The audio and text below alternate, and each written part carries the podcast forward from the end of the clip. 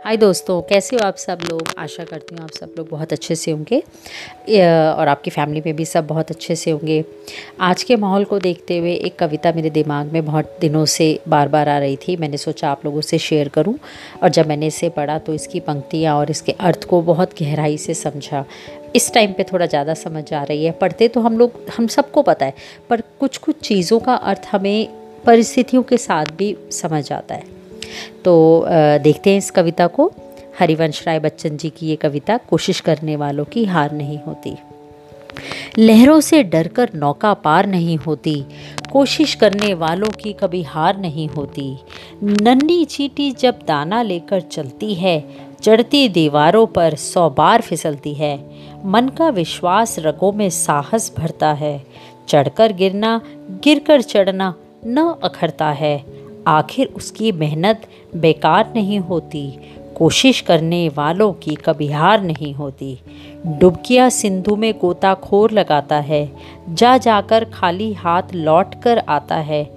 मिलते नहीं सहज ही मोती गहरे पानी में। बढ़ता दुगना सा इसी हैरानी में। मुट्ठी उसकी खाली हर बार नहीं होती। कोशिश करने वालों की कभी हार नहीं होती। असफलता एक चुनौती है। इसे स्वीकार करो। क्या कमी रह गई, देखो और सुधार करो। जब तक न सफल हो, नींद चैन को त्यागो तुम। संघर्ष का मैदान छोड़कर मत भागो तुम। कुछ किए बिना ही जय जयकार नहीं होती। कोशिश करने वालों की कभी हार नहीं होती। कोशिश करने वालों की कभी हार नहीं होती। देखिए, इतनी सुंदर कविता है और इसमें मेन अगर आज के हिसाब से हम देखें, आज के माहौल को हम देखें तो हमें अपने मन से नहीं हारना है। हमें स्ट्रॉन्ग रहना है पॉजिटिव रहना है और अपने आसपास जितने भी लोग हैं, उनका बहुत अच्छे से ध्यान रखना है। देखिए, वक्त हमेशा कट जाता है अच्छा हो चाहे बुरा हो। हमें उस वक्त को कैसे हैंडल करना है, ये हमारे ही हाथ में है। हम अच्छे से हैंडल करेंगे तो अच्छे से ही हैंडल होगा और हम उस पर ध्यान नहीं देंगे तो वो बुरे से ही होगा।